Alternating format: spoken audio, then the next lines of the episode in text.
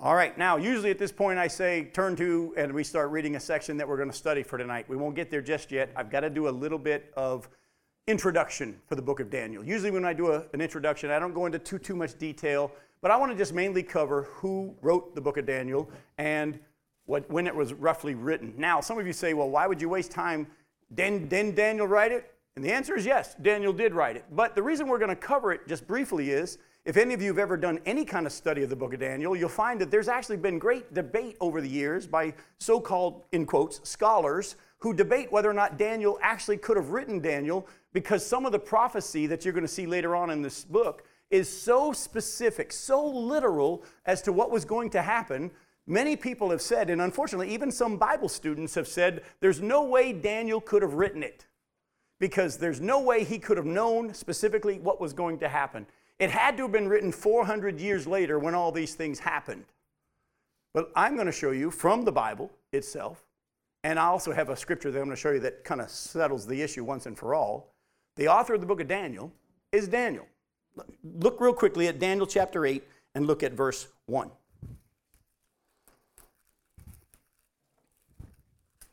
Daniel chapter 8, verse 1. It says, In the third year of the reign of King Belshazzar, a vision appeared to me, Daniel, after which after that which appeared to me at the first. All right, so the vision appeared to who? And, and he wrote it in first person. It appeared to me, Daniel. Jump over to verse 15 in chapter 8. Chapter 8, verse 15. When I, Daniel, had seen the vision, I sought to understand it, and behold, there stood before me one having the appearance of a man. So here Daniel says, When I, Daniel, jump over to verse 27 of chapter 8.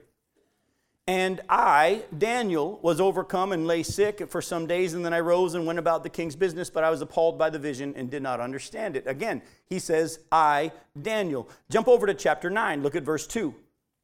In the first year of his reign, I, Daniel, perceived in the books the number of years that according to the word of the Lord to Jeremiah the prophet must pass before the end of desolation, the desolations of Jerusalem, namely 70 years. So again, he says, I, Daniel. Go to Daniel chapter 10, look at verse 2. In those days, I, Daniel, was mourning for three weeks, and so on. Look at verse 7.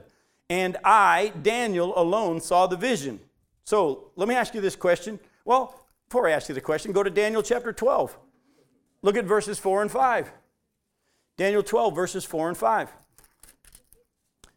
But you, Daniel, the angel says, shut up the words and seal the book until the time of the end. Many shall run to and fro, and knowledge shall increase. Then I, Daniel, looked, and behold, two others stood, one on this bank of the stream and one on that bank of the stream. So, according to the book of Daniel, who wrote Daniel?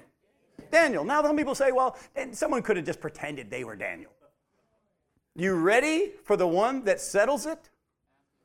Matthew chapter 24. Go to Matthew chapter 24. Look at verse 15. Matthew 24, verse 15. Jesus is speaking, and he says this So when you see the abomination of desolation spoken of by prophet by the prophet Daniel standing in the holy place, let the reader understand. So who did Jesus say wrote the book of Daniel? Daniel. That one kind of settles it, doesn't it? If Jesus says Daniel wrote it, that's good enough for me. I remember sitting in seminary class years and years ago and they were having a great debate over whether or not Moses wrote the book of Moses and how could Moses write the first five books because he wrote about his death and all this kind of stuff. And I remember raising my hand and I said, Don't you remember where Jesus said, Have you not read Moses? And if Jesus said he wrote it, that's good enough for me. Why are we wasting all this time arguing? I mean, we're spending days arguing and looking at the Q theory and all these different things. And for me, folks, I may be stupid enough to just believe that Jesus said Moses wrote it. That's good enough for me. And if Jesus said Daniel wrote it, Daniel wrote it. Now, if you've got an issue with the fact that Jesus said Daniel wrote it, you, you really have an issue with is whether or not you're willing to accept the scripture as the word of God. And if that's your problem, I can't help you. Either we accept this book to be the word of God or we don't. And we can't pick and choose what parts we believe and what parts we don't. That makes us the judge over the word of God. Do you really want to go there? Now, some of you say, well, I, I don't do that. Yeah, you do. There are some parts you obey, and there are parts you don't. When the Spirit of God shows you that you're doing is not right and not in line with the Word of God, and you say, well, it's okay in this instance, God will, you're actually setting yourself as judge. Do what it says. Believe the book. And so, because I believe this book, Daniel wrote it. Now, that gets exciting. Because if Daniel is the one that wrote it, the words that we're going to be studying that are coming through this book are unbelievable. And the specificity of some of these prophecies we're going to get to in our study are going to blow your mind if you know anything about history. And we're going to cover all of that when we get there. So, the first and foremost, the book of Daniel was written by Daniel. And if you run into anybody or read anywhere where they start to throw out all this, well, what about this and what about that? Jesus said he wrote it. That's good enough for me. Now, go to Daniel chapter 10 and look at verse 1. This is the last recorded vision that Daniel has. And in Daniel chapter 1, sorry, chapter 10, verse 1, chapter 10, verse 1, it says, In the third year of Cyrus, king of Persia, a word was revealed to Daniel, who was named Belteshazzar, and the word was true, and it was a great conflict. And he understood the word and had understanding of the vision. And then Daniel goes on and gives the vision that, that he was given. Now, listen closely. This was written, or this vision, this thing that happened to Cyrus happened in 10, sorry, 536 BC. So, if this happened in 536 BC, most likely Daniel was written sometime after 536 BC, as he summed up everything that he saw. But, and he most likely had written it before 530 BC. If you know anything about BC time, before Christ, the, the years count down instead of counting up like they do in our time. So in 536 BC, Cyrus had his vision, and then before 530 is most likely sometime between 536 and 530 BC is when Daniel wrote this book. Now, if Daniel was around 15 years old when he was taken into captivity and what he began to write about began to happen. That makes Daniel about 85 years old when he's writing this book. And you're going to see as we get into our study, that's 70 years that he's been in captivity in Babylon, which, as you're going to see later on, coincides with the exact prophecy that God had told the nation of Israel that their captivity was going to be for 70 years. And from there, a whole lot more will come out of that. So, that's our introduction. Who wrote it? Daniel wrote it. When was it written? Probably sometime between 536 and 530 BC. And with all that said, let's just let's just begin.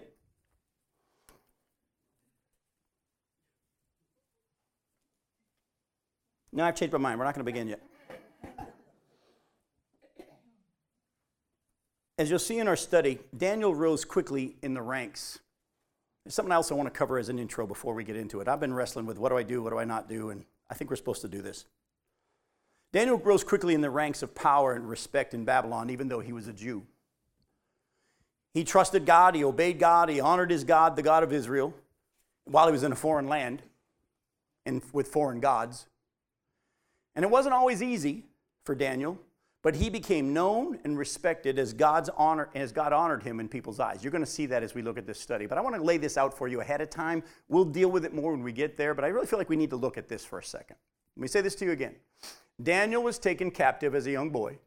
As you're going to see in our study, he was taken captive as a young boy into a land with foreign culture, foreign gods. They tried to assimilate him into all that, but he stayed true to his God, to the God of Israel. He stayed faithful in his daily devotion. He stayed faithful in his times of prayer. He stayed faithful in his study of the word. And even though he was not respected when he was first taken captive, God began to do something in the life of Daniel and through the life of Daniel to the point that he all of a sudden, even young, became, to became, became respected by this ungodly culture that he had been brought into. To the point that all of a sudden he started being elevated in power and respect, and you'll see that all through Daniel's life. And I just wanted to share this with you as a setup and as a preparation for where we're going. The Bible's very clear that if you are willing to honor God, God will honor you. Go with me to John chapter 12. Look at verse 26. In John chapter 12, verse 26, Jesus says, If anyone serves me, he must follow me. And where I am, there my servant will be also. If anyone serves me, the Father will honor him. By the way, did you catch that? Jesus says, if you're going to follow me, if you're going to serve me, you must follow me. And where I am, that's where the servant's going to be. We've turned it into, Lord, this is what I'm doing. I hope you bless it. That's backwards. We're to live our lives in such a way that we're actually following Him. And when we do that and we let Him call the shots, we let Him decide where we go, what our next step is, when we do that, He will honor us. But don't, again, build your theology from one verse. Go back with me to 1 Samuel chapter 2. Now, I'm going to set the stage for where we're going because I only have time to kind of cover just a couple of verses here. But in 1 Samuel chapter 2, uh, God is dealing with Eli and his sons who have been very, very wicked. And as he's talking to Eli about a judgment that's coming on him and his sons because of their wickedness, he also makes a statement here that parallels what we just saw. In 1 Samuel chapter 2, starting in verse 27, says, And there came a man of God to Eli, and this man of God said to him, Thus says the Lord, Did I indeed reveal myself to the house of your father when they were in Egypt, subject to the house of Pharaoh? Did I choose him out of all the tribes of Israel to be my priest, to go up to my altar, to burn incense, to wear an ephod before me? I gave to the house of your father all my offerings by fire from the people of Israel. Why then do you scorn my sacrifices and my offerings that I commanded for my dwelling, and honor your sons above me by fattening yourselves on the choicest parts of every offering of my people Israel? Therefore, the Lord, the God of Israel, declares, I promised that your house and the house of your father should go in and out before me forever. But now the Lord declares, Far be it from me, for those who honor me I will honor, and those who despise me shall be lightly esteemed. Here he said, Look, I, I, I called Aaron and his sons, and I made the Levites, and I promised they would serve my pre- as my priests, but because you and your sons have not been obedient to me, I'm actually cutting you guys out of that promise. I'm actually going to re- realign things. But look at what he said. Those who honor me, I will what? Honor. Folks, I, I got to be honest with you. The longer I walk with the Lord, the longer I get this word in my heart, the more I've come to realize the scripture says very clearly and very plainly that if you're willing to believe this book and walk in obedience to God and be led of the Spirit on a daily basis, you will be blessed. Does that mean you'll have no struggles? No. Does that mean you won't be thrown into a lion's den? No. But if you are faithful in the midst of it, you will be honored. What happened to Joseph when everything was seemingly against him? God because Joseph honored God and obeyed God and didn't fall prey to all the other temptations that are around him. God honored Joseph. And he turned the trial into a blessing. All the way through Scripture, the Bible teaches that that's what God will do. And you're going to see this in Daniel's life. You're going to see it, and, and we know him as Shadrach, Meshach, and Abednego. We'll get to later on why Daniel's always called Daniel, and Shadrach, Meshach, and Abednego are usually always mentioned by their Babylonian names. We'll get into all that in our study. But you're going to see that God is going to honor these young men because even though they're in a foreign land, in a horrible situation, taken captive, taken away from their families, they were faithful to trust the Lord and to still worship Him and to honor Him and to keep Him above all things. And God elevated them and brought glory to Himself in the process. I'm not going to have you turn there, but Proverbs 16 7 says this When a man, man's ways please the Lord, he even causes his enemies to be at peace with him. When a man's ways please the Lord, he causes his enemies to be at peace with him. What does David say on Psalm 23, verse 5? You prepare a table before me. Where? In the presence of my enemies. In the presence of my enemies, you actually honor me. Folks, let me say something to you. I don't know what you're going through. I don't know what your struggle is, but the scripture is very clear. If you will be faithful, in time it will be proven that you are righteous. The Bible says that Jesus has taught us how to do that. In 1 Peter, it talks about how Jesus did not revile when he was reviled, but he entrusted himself to the one who judges justly. When he stood before Pilate, Pilate said, Don't you realize I have the authority to have you either arrested or, put, uh, or freed or put to death? And Jesus calmly looked at him and said, You wouldn't have any authority over me unless it were given to you by my Father. In other words, I'm not looking at you, I'm looking at him. And in this day and age, when things are going to get worse, I'm just going to be telling. I know that doesn't fill sanctuaries when you preach like this, but I'm not worried about filling sanctuaries. I want people to hear the truth. Things are going to get worse oh, the world's going to be saying peace and safety, and that's what they're going to be preaching, and everybody's got to get along, and we're all going to be wonderful, and everything's going to be great. Things are going to get worse, folks. But for those of us who know the Lord, if you are faithful, He will honor you. Did you know that Daniel was even li- listed in the Hall of Fame of Faith in Hebrews chapter 11? Go real quick to, D- to Hebrews chapter 11.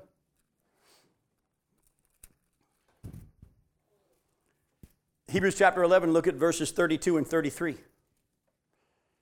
The Hebrew writer says, And what more shall I say? For time would fail me to tell of Gideon, Barak, Samson, Jephthah, of David and Samuel and the prophets, who through faith conquered kingdoms, enforced justice, obtained promises, stopped the mouth of lions. Daniel's listed right there. He's considered a man of Hall of Fame of faith. And here's one last thing that blew my mind in my study. Amazingly, even though the prophet Ezekiel lived at the exact same time as Daniel, they were contemporaries. And was Ezekiel was taken into captive, captivity in Babylon as well. Daniel was taken in the first wave in 605 BC, which we're going to get to. And then later on in another wave, 597 BC, Ezekiel was taken captive, and then there was a third wave later on. Even though Ezekiel lived at the same time as Daniel and probably was older than Daniel, even though they were contemporaries, when God had the prophet Ezekiel write his prophecy in the book of Ezekiel, he actually listed Daniel in the same words and same breath as Noah and Job. Go to Ezekiel chapter 14. Those of you that were part of our Ezekiel study probably remember this passage.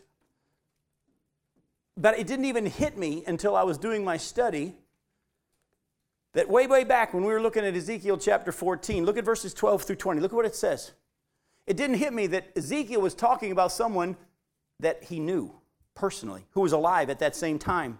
It says in Ezekiel 14, verse 12, And the word of the Lord came to me, Son of man, when a land sins against me by acting faithlessly, and I stretch out my hand against it, and break its supply of bread, and send famine upon it, and cut off from it man and beast, even if these three men, Noah, Daniel, and Job, were in it, they would deliver but their own lives by their righteousness, declares the Lord God. But if I cause wild beasts to pass through the land, and they ravage it, and it be made desolate, so that no one may pass through because of the beasts, even if these three men were in it, those same ones, as I live, declares the Lord God, they would deliver neither sons nor daughters. They alone would be delivered, but the land would be desolate.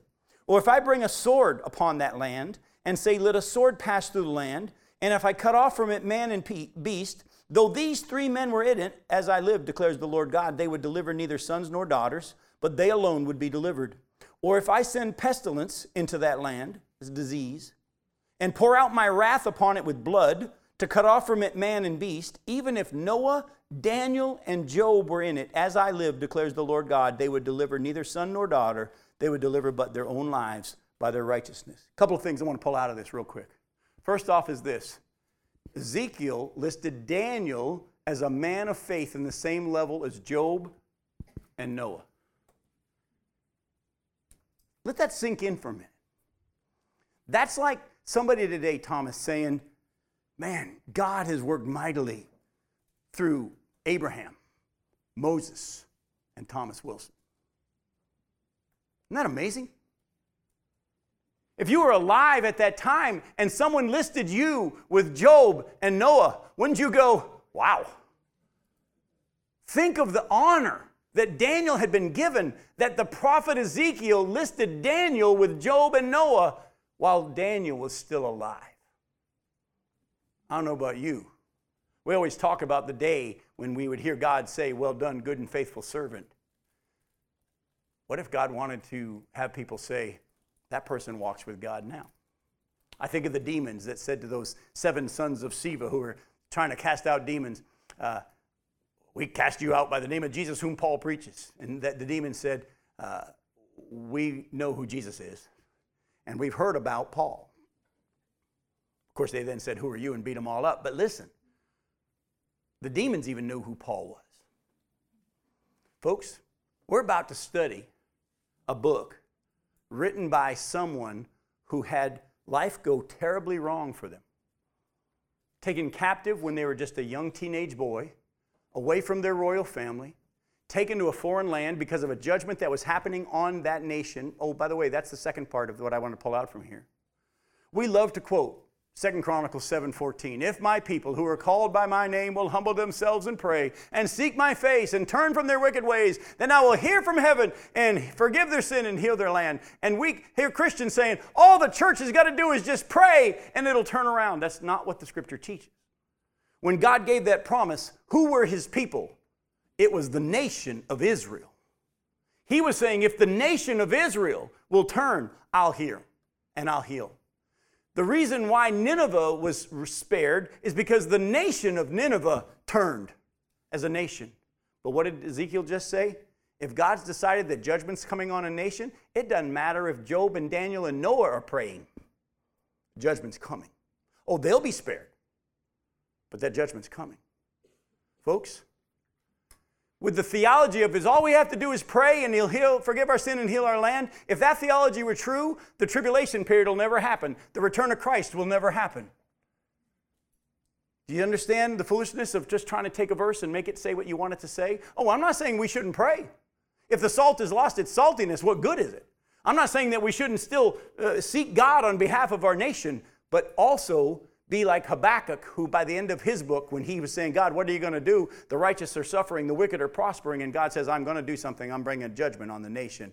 Habakkuk's final response was, I don't like the sound of it, but you're God, and I'm not. And I'll wait patiently for that day.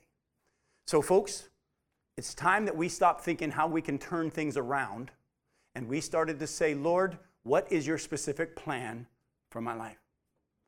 And how can I live that out in such a way that you get glory and you get honor and you get the right to do whatever you want? We pray you spare our nation. We pray you spare this world. But your word also says that one day a judgment is coming on the whole globe. We're going to pray that it is delayed. But if it has happened in my lifetime, may I be considered worthy because I kept my eyes on you. As you're going to see later on in our study of Daniel, Shadrach, Meshach, and Abednego were questioned whether or not their God could rescue them from the trial that was about to go for them. And they said, He's able. Whether He will or not, we don't know. But we're going to keep our eyes on God. That's a great way to pray. All right, now we can begin. All right, go to Daniel chapter 1. Some of you are saying, Now I know why it took you three years almost to do Matthew. Daniel chapter 1, verses 1 through 7. In the third year of the reign of Jehoiakim, king of Judah, Nebuchadnezzar, king of Babylon, came to Jerusalem and besieged it. And the Lord gave Jehoiakim, king of Judah, into his hand, with some of the vessels of the house of God, and he brought them to the land of Shinar, to the house of his God. And he placed the vessels in the treasury of his God.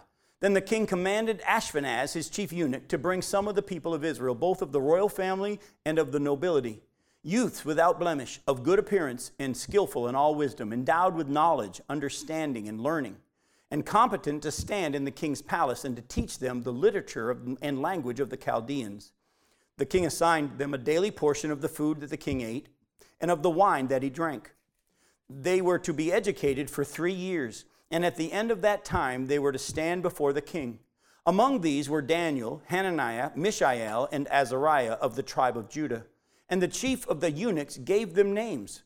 Daniel he called Belteshazzar. Hananiah he called Shadrach. Mishael he called Meshach. And Azariah he called Abednego. We're going to get our study from this section tonight. Now, before we go any further, we got to do some math. We have to start our study out with math because this will help us reconcile some of the passages of Scripture we're about to get into. Here we see that Daniel records that Nebuchadnezzar conquered Jehoiakim in Jehoiakim's third year of reigning. Right? Do you see that there? In the third year of Jehoiakim, that's when Nebuchadnezzar came. Go with me to Jeremiah chapter 46. Jim, that was his first year of kingship, right? I'm sorry? It's his first year of kingship right after. Whose? Are we talking about Je- Jehoiakim or Nebuchadnezzar? Nebuchadnezzar. With Nebuchadnezzar's first year, but Jehoiakim's third year. The 605. No, Jehoiakim is during the, the captivity, the, the, during the 605 and all that. 608 then. Right. Is his ascension.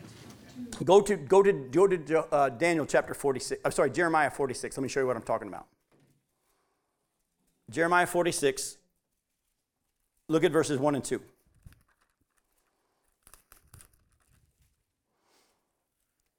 It says, The word of the Lord that came to Jeremiah the prophet concerning the nations, about Egypt, concerning the army of Pharaoh Necho, the king of Egypt, which was by the river Euphrates at Carchemish, and which Nebuchadnezzar, king of Babylon, defeated in the fourth year of Jehoiakim, the son of Josiah, the king of Judah.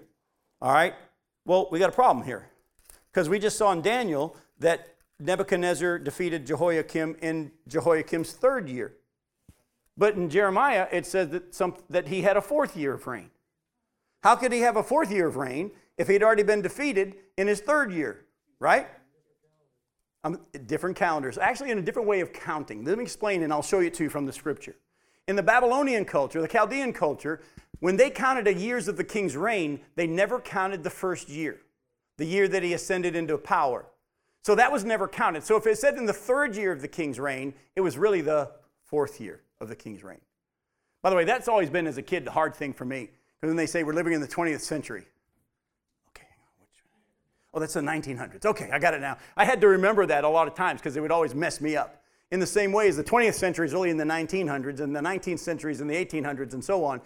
Whenever it says the third year in Babylonian time, it's the fourth year in our counting because they didn't count the ascension year. I can show that to you here from Daniel. Go back to Daniel chapter 1 and look at verse 5. In Daniel chapter 1, verse 5, it says this It says, The king assigned them a daily portion of the food that the king ate and of the wine that he drank. They were to be educated for how many years? And at the end of that time, they were to stand before the king. Now, now don't turn that three into two or four.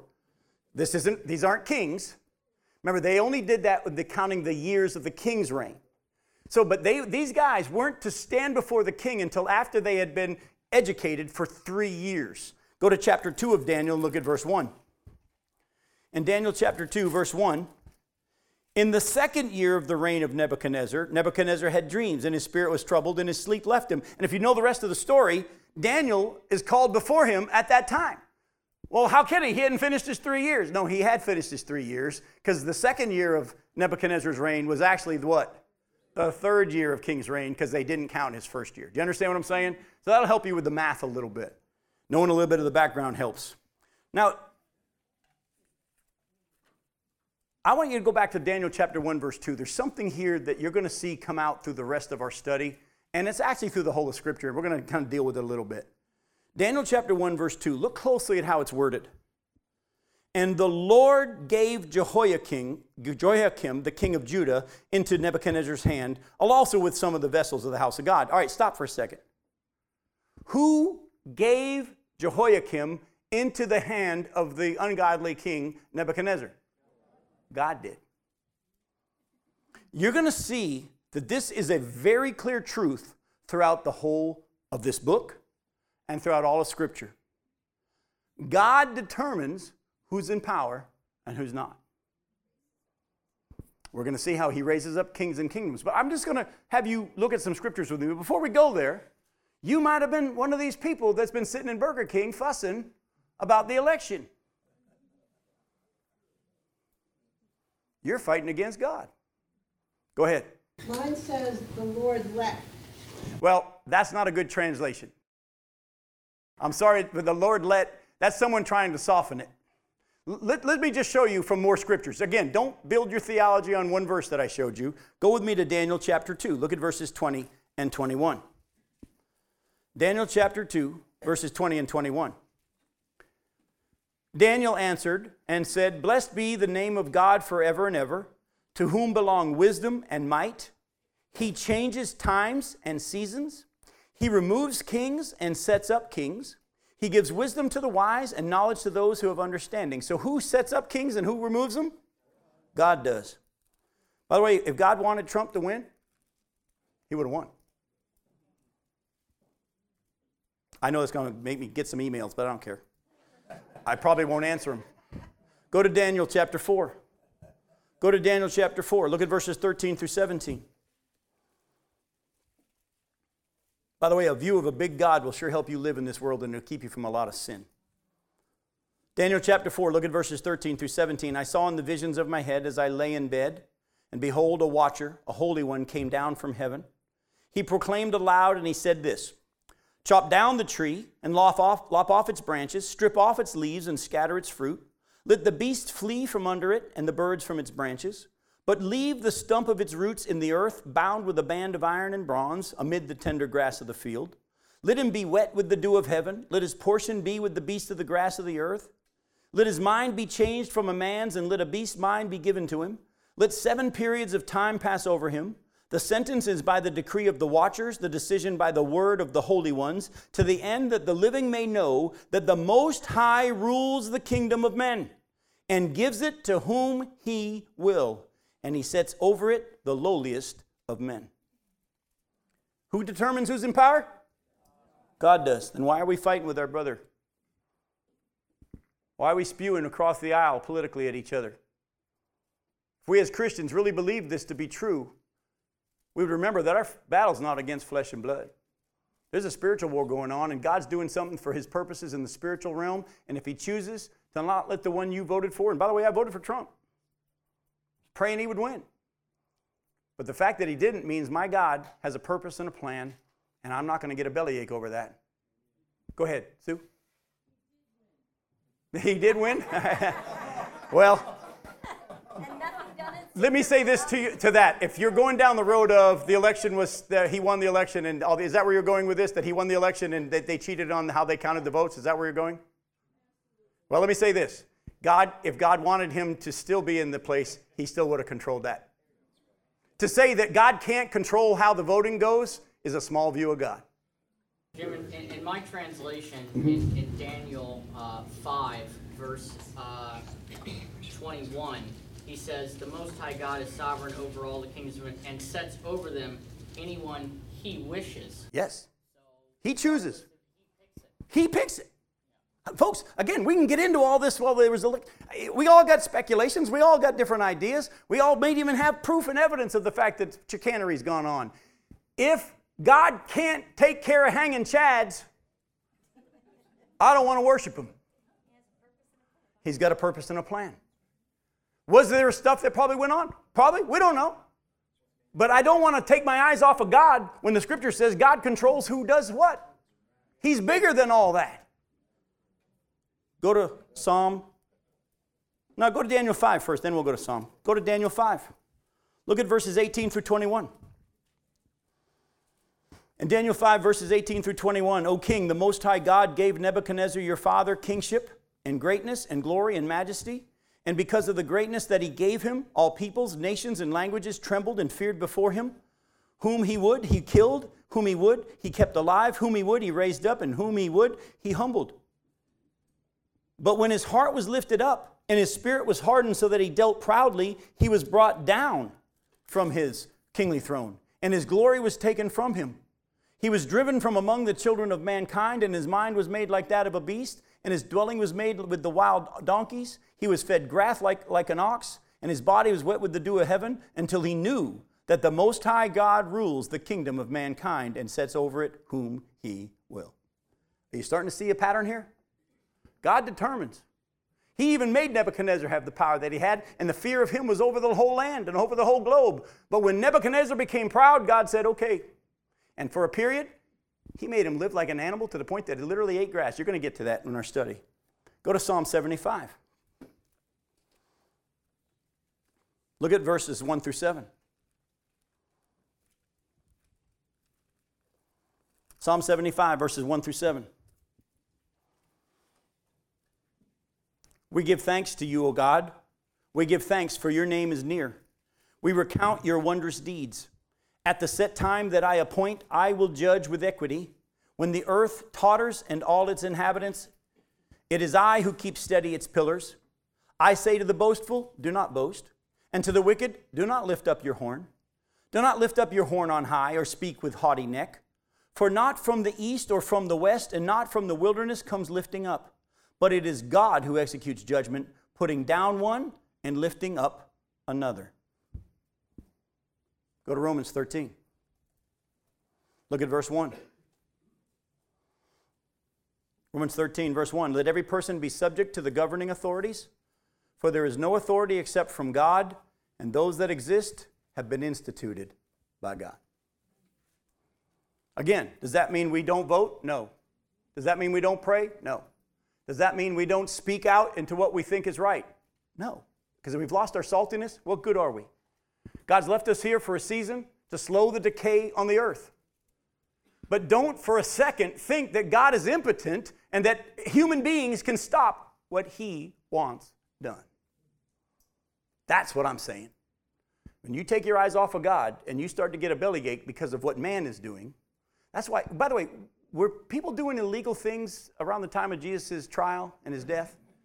Were they having illegal meetings? Were they plotting all this stuff? Was what they were doing upright or underhanded?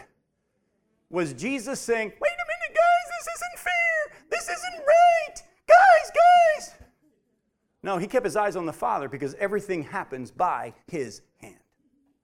And folks, it's time we Christians understood that, can calmly live in this world and say, if God wanted to stop it, he could.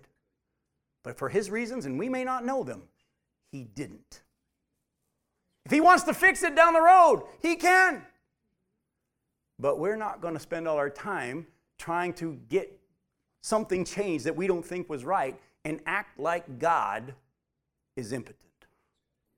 All through the scriptures, the Bible says that He's in control of who's in power and who's not. And to trust in Him. Exactly. You're quoting Matthew chapter 11, verse 6. Blessed is he who is not offended by me. In other words, blessed is he who's not offended by how I run my world. By the way, the Bible also says that he not only gave Jehoiakim into Nebuchadnezzar's hand, he also gave some of the vessels of the house of God. And Nebuchadnezzar brought these gold and silver vessels to the land of Shinar, that's Babylon, to the house of his God, and he placed the vessels in the treasury of his God. By the way, do you know that when a king would do that, it was his way of showing our God is bigger than your God? Our God is more powerful than your God. We're, our God's so powerful and your God's so weak. Our God let us go right into your temple of your God, take his gold and silver, and put it in the temple of our God. Our God's bigger. Okay, hang on for a second. I wrote in my notes here. Um, why would God allow the temple items to be taken? I mean, we can see that the humans were disobedient and, and were deserving of losing their position.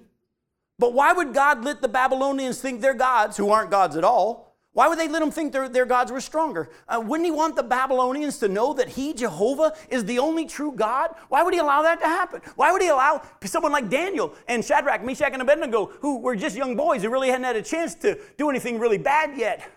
Why were they swept away in the midst of all this stuff? Because he's got a plan. And as you're going to see, in time, he's going to show these other gods that he's the big one and he's the only one. Don't get a bellyache over the short period. God doesn't look at the short period. He don't count time like we do. And to, to him, a day is like a thousand years, and a thousand years is like a day. We keep looking at it and looking at it with our eyes. Folks, it's time we go back to a view of a big, awesome God who's in full control and he loves us. The Ark of the Covenant didn't work out to him at one point. You actually are reading from my notes, Bill. Were you peeking in my notes? Go to 1 Samuel chapter 5. Go to 1 Samuel 5. I love it. Man, that means I might have been listening to the Lord when I wrote my notes because it lines up with what Bill just said. Go to 1 Samuel 5. He's up there with Job and Noah. I love it. Go to 1 Samuel 5. Look at verses 1 through 12. Look at how God can take a situation like that and bring himself glory. In 1 Samuel 5, verses 1 through 12, when the Philistines captured the ark of God, they brought it from Ebenezer to Ashdod. Then the Philistines took the ark of God and brought it into the house of Dagon and set it up beside Dagon. And when the people of Ashdod rose early the next day, behold, Dagon had fallen face, face downward on the ground before the ark of the Lord. So they took Dagon and put him back in his place. But when they rose early in the next morning, behold, Dagon had fallen face downward on the ground before the ark of the Lord. And the head of Dagon and both his hands were lying cut off on the threshold. Only the trunk of Dagon was left to him. This is why the priests of Dagon and all who enter the house of Dagon don't tread on the threshold of Dagon in Ashdod to this day. The hand of the Lord was heavy against the people of Ashdod, and he terrified and afflicted them with tumors, both Ashdod and its territory. And when the men of Ashdod saw how these things were, they said, The ark of the God of Israel must not remain with us, for his hand is hard against us and against Dagon our God. So they sent and gathered together all the lords of the Philistines and said, What shall we do with the ark of the God of Israel? They answered, Let the ark of the God of Israel be brought around to Gath. So they brought the ark of God of Israel there, but after they had brought it around, the hand of the Lord was against that city, causing a very great panic, and he afflicted the men of the city, both young and old, so that tumors broke out on them. So they sent the ark of God to Ekron. But as soon as the ark of God came to Ekron, the people of Ekron cried out, They brought around to us the ark of God of Israel to kill us and our people. So they sent therefore and gathered together all the lords of the Philistines and said, Send away the ark of God of Israel, and let it return to its own place, that it may not kill us and our people. For there was a deathly panic throughout the whole city. The hand of God was very heavy there. The men who did not die were struck with tumors, and the city, the cry of the city went up to heaven. Folks, let me ask you again: Can God take care of an election? Yes. Take your eyes off of man. He's in control. He's got the power to reveal himself, and he's going to when it's time for his purposes. And in the meantime, even though it looks like the evil are winning, we are not living for this life or even for America.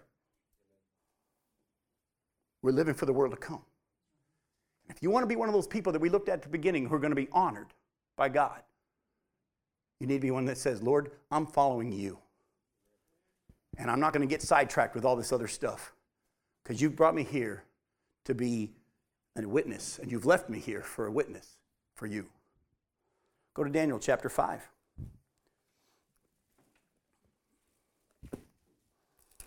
Look at verses 1 through 9.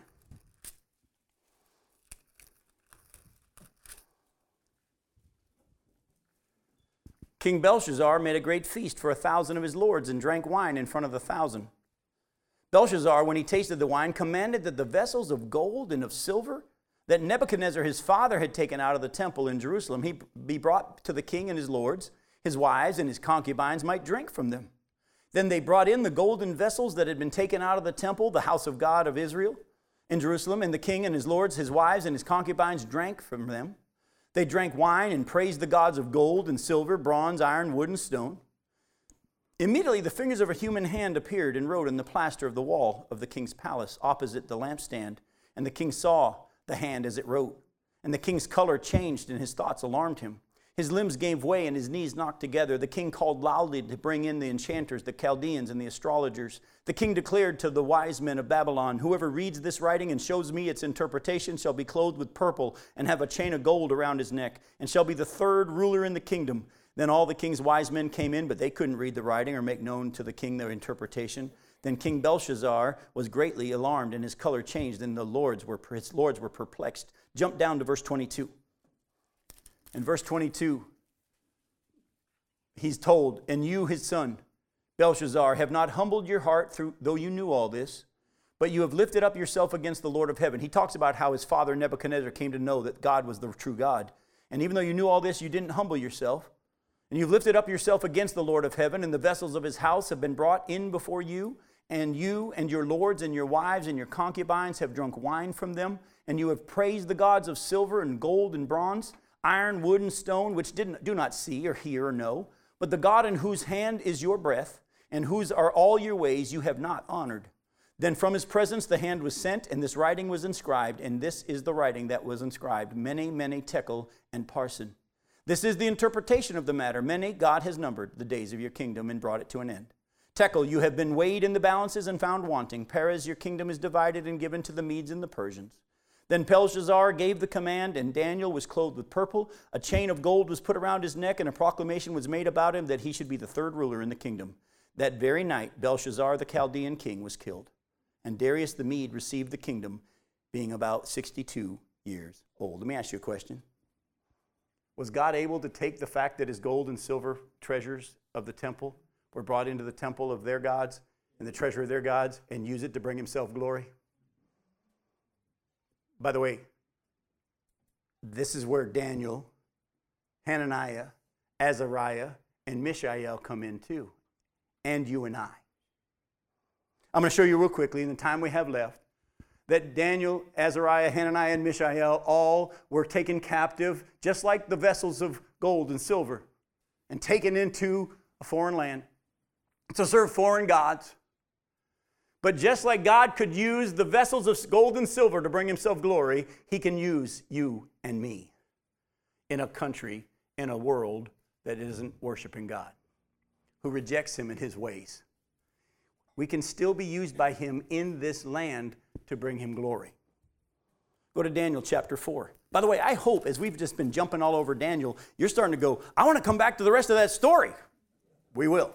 This is an awesome book. Deuteronomy 4, uh, sorry, Deuteronomy, try again. Daniel chapter 4. Look at verses 1 through 3.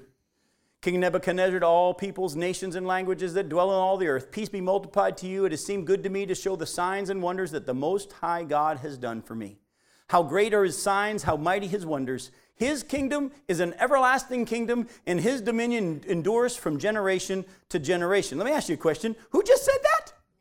Nebuchadnezzar. Now, we don't have time because we're going to try to wrap up our study tonight and bring you back next week. But between what I just read to you and verses 34 through 37, you're going to see that God has used Daniel to interpret this dream that Nebuchadnezzar had. Look at verses 34 through 37. And Nebuchadnezzar says, And at the end of the days, I, Nebuchadnezzar, lifted up my eyes to heaven, and my reason returned to me, and I blessed the Most High, and praised and honored him who lives forever, for his dominion is an everlasting dominion, as his in his kingdom endures from generation to generation. All the inhabitants of the earth are accounted as nothing, and he does according to his will among the host of heaven, and among the inhabitants of the earth, and none can stay his hand or say to him, What have you done? At the same time, my reason returned to me, and for the glory of my kingdom, my majesty and splendor returned to me. My counselors and my lords sought me, and I was established in my kingdom, and still more greatness was added to me. Now I, Nebuchadnezzar, praise and extol and honor the King of heaven, for all his works are right and his ways are just, and those who walk in pride he is able to humble. Nebuchadnezzar was given by God the ability to conquer Israel, Judah carry them into captivity, feeling like he was big stuff. He even stole the treasuries from their temple and put them in the treasuries of his God. And God says, Oh, don't worry. I'm going to bring glory to myself in just a little bit. Um, I'm going to use these vessels that can't even speak or talk, and I'm going to use them for my glory. And oh, these guys that are taken captive, these young people, I'm going to use them for my glory. If they're willing to let me just they're going to go through some stuff. They're going to deal with some stuff that's not going to be fun. They're going to be accused of things that aren't true. I'm going to have them go through the fire in a sense, but I am going to bring glory to myself through people who are willing to humble themselves and say, Lord, you're in control. Your will be done. And whatever you decide, I'm good with because you're that perfect. Those who honor him, he will honor. Those who serve me must follow me. And where I am, there my servant will be also. And those who honor me, I will honor. I want to be one of those people, folks. Even if that means I get put to death or put in prison because I'm going to preach that this book is true. Even if Christians don't like some of the things I say because it doesn't latch up with their Christianized American theology. I want to stand before the Lord and say, I was faithful to you and to your word, and I didn't get distracted by all the other stuff that's out there distracting us as Christians. I want to just walk with you and follow you. Now, we'll deal with their food issue in chapter 1 next week because we're going to get into more specifics about the food thing and we'll get into all that. And by the way, don't panic. I'm not going to teach vegetarianism next week, okay? Because I'm going to show you from Scripture Daniel did eat meat still, and, and st- we'll get to that later on. But we're going to deal with the food issue next week. But for the rest of tonight's study, we're going to look at how not only did um, they take these young men captive, not only did they train and school them in their language and culture, they also changed their Hebrew names that pointed to their God and gave them Babylonian names that pointed to their gods. Me, if you want to write these down, Go ahead and write them down. Daniel in Hebrew means God is my judge. His name was changed to, as we saw in Daniel chapter 1, verses 1 through 7, his name was changed to Belteshazzar. It's spelled in your Bible, so don't ask me to spell it. It's spelled in your Bible. And that means Bel, their foreign god, protect the king. Bel, protect the king. Hananiah, his name means the Lord is gracious. His name was changed to Shadrach, which means command of Aku. That's one of their foreign gods. Mishael's name meant who is like the Lord. His name was changed to Meshach, which is who is what Aku is. Azariah, his name meant the Lord is my helper. But his name was changed to Abednego, which means servant of Nebo or Nego, depending on how you want to spell it in English which is their God of vegetation. So one name was God is my judge, another one the Lord is gracious, another one who's like the Lord, another one the Lord is my helper, and all of their names were changed to worship their foreign gods, Bel, Aku, and Nebo. If you don't turn there now, but go look at Isaiah chapter 46, verse 1, you'll see their foreign god Nebo mentioned. What were they doing by changing their name to be no longer God is my judge and who is like the Lord to Bel protect the king and who's like Aku? What were they doing? They were changing their mindset to become worshipers of their God. God's plural. By the way, folks, Satan uses the same strategy. He's still using the same today. He desires to pull you away from devotion to the one true God and to conform you into the patterns of this world. It's happening on all different sites. He, he's using social media. He's using television. He's using the computer. He's using all sorts of different things. He's even using Facebook, which we're using right now to stream this. I'm not saying that we shouldn't ever use Facebook or shouldn't watch your television or don't use your computer and don't be on social media. In this world, we need to understand that that stuff's out there and we need to be alert to that. And the only way to be able to recognize truth from error is to daily spend time in this book with the Lord in prayer and allow the Spirit of God to show us, yeah, just stay away from that. Uh, I know what they're trying to do, but it's not going to work. And those types of things. But if you aren't paying attention, you're going to get sucked away and swept away. Some of you might have even seen some of this stuff now in the younger generation and all this stuff that they're starting to believe some of the lies that are out there about human sexuality and all this stuff. And, and, and, and mom and dad, don't, don't talk like that. That's, that's racist and all this stuff. Folks, you do realize there's only one race, right? There's only the human race. There's no such thing as races. You look at the Bible, it says we all came from one man, Adam. There's no such thing as white people. There's no such thing as black people. We're all different shades of brown. There's one race. There are different nationalities the Bible talks about, and there'll be different nationalities in heaven. But the world is now trying to indoctrinate everyone into there's no male, there's no female. You can be whatever you want to be, and we're all, well, if you even somebody say somebody's different, you're a racist. Folks, be careful. Be careful. We'll get into it in more detail, but I started to wrestle with why did Daniel always say Daniel, though, in the book, but over here it says Shadrach, Meshach, and Abednego? It's bothered me for years. And I, for years, have said, why does the church keep calling them by their Babylonian names? Well, you know why? Because Daniel, when he wrote his book, would always call himself what? Daniel. He wrote the book. And he's the one, he would say, Oh, they tried to change my name to this. A couple of times he mentioned that. But he kept calling himself Daniel because he wrote it. And you'll notice here he calls them by their Hebrew names, but then shares, shares, just like he shared about his, what Babylonian names they were given, just like he was.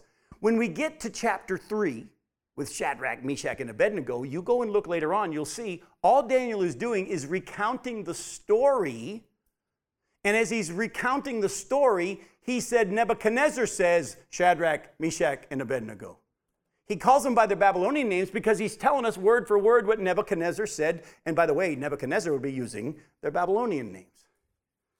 It wasn't that, oh, they just rather call the Babylonian. No, when Daniel wrote it, he always described himself as Daniel. And many times he calls his Hebrew buddies by their Hebrew names. But when he tells the story and he's repeating what the Babylonians say, he says their names that they were using because that's what they said. Do you see what I'm saying? Go to Romans chapter 12. Look at verses 1 and 2. I'm going to hit some scriptures as we wrap up here in the last five minutes, real quick. Romans 12, verses 1 and 2. You all could probably quote this, but I want you to see it. By the way, Paul has just finished a whole long treatise on God being in control of the nation of Israel and how he set them aside for a season of time, but he's not done with them, and he's going to bring glory to himself by bringing them back and finishing what he's done with, it, with the Gentiles, all that. And he's just said God should be praised. And he says, I appeal to you, therefore, brothers, by the mercies of God, to present your bodies as a living sacrifice, holy and acceptable to God, which is your spiritual worship. Do not be conformed to this world, but be transformed by the renewal of your mind. You see that word renewal? That's a repeated thing. That's a daily renewal of your mind. That by testing, you may discern what is the will of God, what is good and acceptable and perfect. The Bible says that daily we're to lay our flesh on the altar, not how we want things and let our flesh be in charge or how we want to call the shots. We're to daily lay that on the altar. And like Jesus did, here's my will, but I'm going to lay it down. Not my will, but yours be done. That's laying your flesh, your body on the altar. That's your reasonable service. That's your spiritual act of worship. And we're not to be conformed to the pattern of this world, but we're to be transformed daily by the renewing, renewal of our mind to a testing. Well, go to Psalm 119. Let me show you how to test real quick. Go to Psalm 119, verse 9. Psalm 119, verses 9 through 11. One of the first passages of scripture I ever started to get in my heart when I was a young boy. Psalm 119, verses 9 through 11. How can a young man keep his way pure? By guarding it according to your word. With my whole heart I seek you. Let me not wander from your commandments. I have stored up your word in my heart that I might not sin against you. Did you catch that? How do we keep ourselves pure? How do we test what's good and pleasing and right? Against the word. Against the word. Go to 1 Peter 5, verses 6 through 11. 1 Peter chapter 5, verses 6 through 11.